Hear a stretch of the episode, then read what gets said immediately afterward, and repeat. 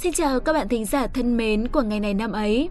Chúng tôi đã quay trở lại và sẽ chia sẻ với các bạn những điều chúng tôi suy nghĩ, tâm đắc và tìm hiểu được. Các bạn ạ, khi yêu một ai đó, nghĩa là bạn bắt đầu trở nên gần gũi với họ để họ nhìn thấy những phần sâu kín nhất trong bản thân mình, trao cho họ hết thảy yêu thương và tin tưởng. Và cũng là lúc chúng ta để cho đối phương cơ hội để làm tổn thương mình. Nhưng không phải vì thế mà con người ta từ chối yêu thương. Cho dù ta vừa bước ra khỏi một mối quan hệ tồi tệ thì vẫn luôn có những lý do xứng đáng để chúng ta tiếp tục yêu thương một người khác. Hãy tận dụng lúc còn trẻ, chúng ta đều có quyền vấp ngã, có quyền mắc sai lầm và có quyền đứng lên làm lại. Vì vậy, hãy cứ tiếp tục yêu đi và đừng ngại tổn thương. Chỉ có như thế thì thanh xuân của chúng ta mới trọn vẹn.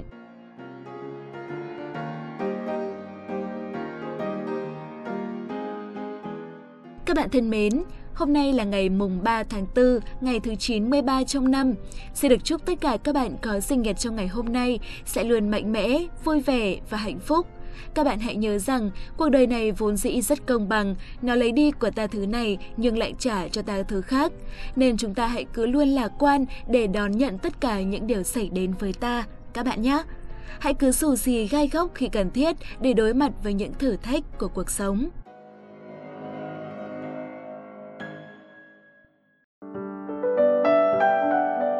Tiếp theo đây như thường lệ sẽ là câu ngạn ngữ mà chúng mình muốn gửi tới các bạn trong số phát sóng ngày hôm nay và nó cụ thể như sau.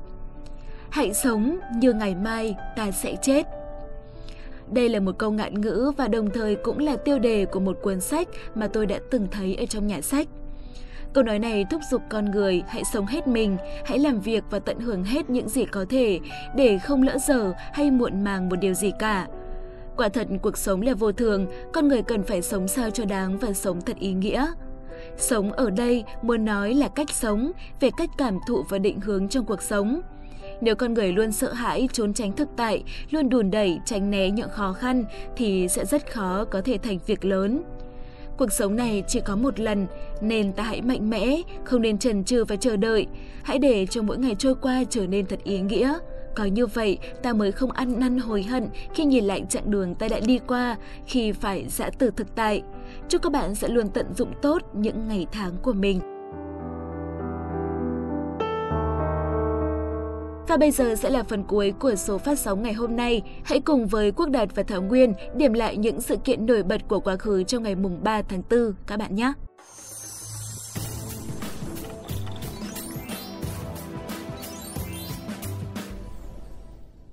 Xin chào các bạn thính giả thân mến của chuyên mục ngày này năm ấy. Mình là Thảo Nguyên và người đồng hành cùng mình trong mỗi số phát sóng thì vẫn là anh bạn xấu xa lừa lọc Quốc Đạt. Ừ, sao Thảo Nguyên lại giới thiệu Đạt nghe tệ bạc thế nhỉ? Thế là vẫn còn đang bực tức về quả lừa hôm cả tháng tư hả? Thôi nào cho Đạt xin lỗi đi, dù gì thì cũng chỉ là vui thôi mà. Cả tháng tư bị trêu thì cũng không có gì là tức cả. Vấn đề là ở chỗ Đạt trêu Nguyên vào đúng cái vấn đề nhạy cảm nên bị giận thì cũng chả oan đâu mà. À, trung quy là do Đạt đem trái tim mỏng manh của một cô gái cô đơn không mảnh tình vắt vai ra đùa nên là mới bị dỗi như thế này đây. Này nhá, vẫn còn muốn gây chiến nữa đấy à? Thôi thôi, Đạt đùa vậy thôi, nào vui lên. Biết là Thảo Nguyên vẫn giận vụ cả tháng tư nên là vừa nãy đến phòng thu thì Đạt có mua tặng cho Nguyên một cốc trà sữa rồi, xì xóa nhá. Đâu? Cốc trà sữa của Nguyên đâu? À thì Đạt để bên ngoài, ai lại đem đồ ăn thức uống vào phòng thu bao giờ? Đấy, thế có phải dễ thương không nào? Thôi được rồi, chuyện cũ xí xóa, hãy bắt đầu chương trình ngay thôi Đạt ơi. À, Đạt mà còn lừa Nguyên lần nữa thì đừng có trách đấy nhá. Được rồi, Đạt đã bảo là biết lỗi rồi mà Lị. Bây giờ thì chúng ta hãy cùng đến với các sự kiện nổi bật trong chuyên mục ngày hôm nay nhé. Và đầu tiên sẽ là những sự kiện tại Việt Nam. Các bạn thính giả thân mến, ngày 3 tháng 4 năm 1845 là ngày sinh của nhà soạn tuồng nổi tiếng Việt Nam Đào Tấn. Ông tên thật là Đào Đăng Tấn, quê tại thôn Vinh Thạnh, tổng thời Tú, huyện Tuy Phước, Phủ An Nhơn, tỉnh Bình Định, nay thuộc thôn Vinh Thạnh, xã Phước Lộc, huyện Tuy Phước, tỉnh Bình Định. Ông thuộc dòng dõi Đào Duy Từ, một danh nhân thời chúa Nguyễn, vào lập nghiệp ở đất Đàng Trong đầu thế kỷ 17. Đào Tấn là một vị quan thanh liêm, cương trực, được giới sĩ phu trọng nể và nhân dân yêu quý dưới thời Nguyễn trong lịch sử nước ta. Sinh thời, Đào Tấn làm thơ, viết từ khúc và soạn tuồng hát bội, nhưng xuất sắc hơn cả vẫn là sự nghiệp tuồng. Suốt thời gian làm quan, ông vừa làm quan vừa soạn tuồng, cống hiến cho nghệ thuật tuồng. Hàng chục vở tuồng, những vở còn diễn đến tận ngày hôm nay, đó là Tam Nữ Đồ Vương, Sơn Hậu hay Đào Phi Phụng. Tuồng phản chiếu khá đầy đủ diện mạo tâm hồn của Đào Tấn, cũng như đánh dấu những mốc quan trọng trong cuộc đời của tác giả. Tài năng của Đào Tấn về lĩnh vực tuồng hát bội chỉ thật sự có điều kiện mài rũa khi ông chính thức được bổ làm chức quan trong ban hiệu thư soạn tuồng do nhà vua chỉ định. Soạn những vở như vậy, tất yếu Đào Tấn không có đất để thể hiện cái tôi cá tính nghệ sĩ của mình. Nhưng bù lại, đó là khoảng thời gian ông trau dồi được vốn ngôn từ bác học, trau chuốt lời văn tuồng bóng bẩy, giàu tính ước lệ uyên bác và nghiêm ngặt trong từng ý từng câu. Ông qua đời ngày 23 tháng 8 năm 1907, hiện có ngôi mộ và đền thờ ông ở Bình Định. Tiếp theo thì xin mời các bạn sẽ cùng đến với các sự kiện trên thế giới. Ngày 3 tháng 4 năm 1897 là ngày mất của nhà soạn nhạc nổi tiếng Johannes Brahms. Ông là một nhà soạn nhạc, nghệ sĩ dương cầm và chỉ huy dàn nhạc người Đức. Các tác phẩm của ông được xếp vào chủ nghĩa lãng mạn. Brahms sáng tác cho piano, nhạc thính phòng, dàn nhạc giao hưởng, giọng hát và hợp sướng. Là một nghệ sĩ dương cầm điêu luyện, ông thực hiện các buổi diễn ra mắt nhiều tác phẩm của chính mình. Ông cũng đã từng làm việc với một số nghệ sĩ hàng đầu vào thời bấy giờ.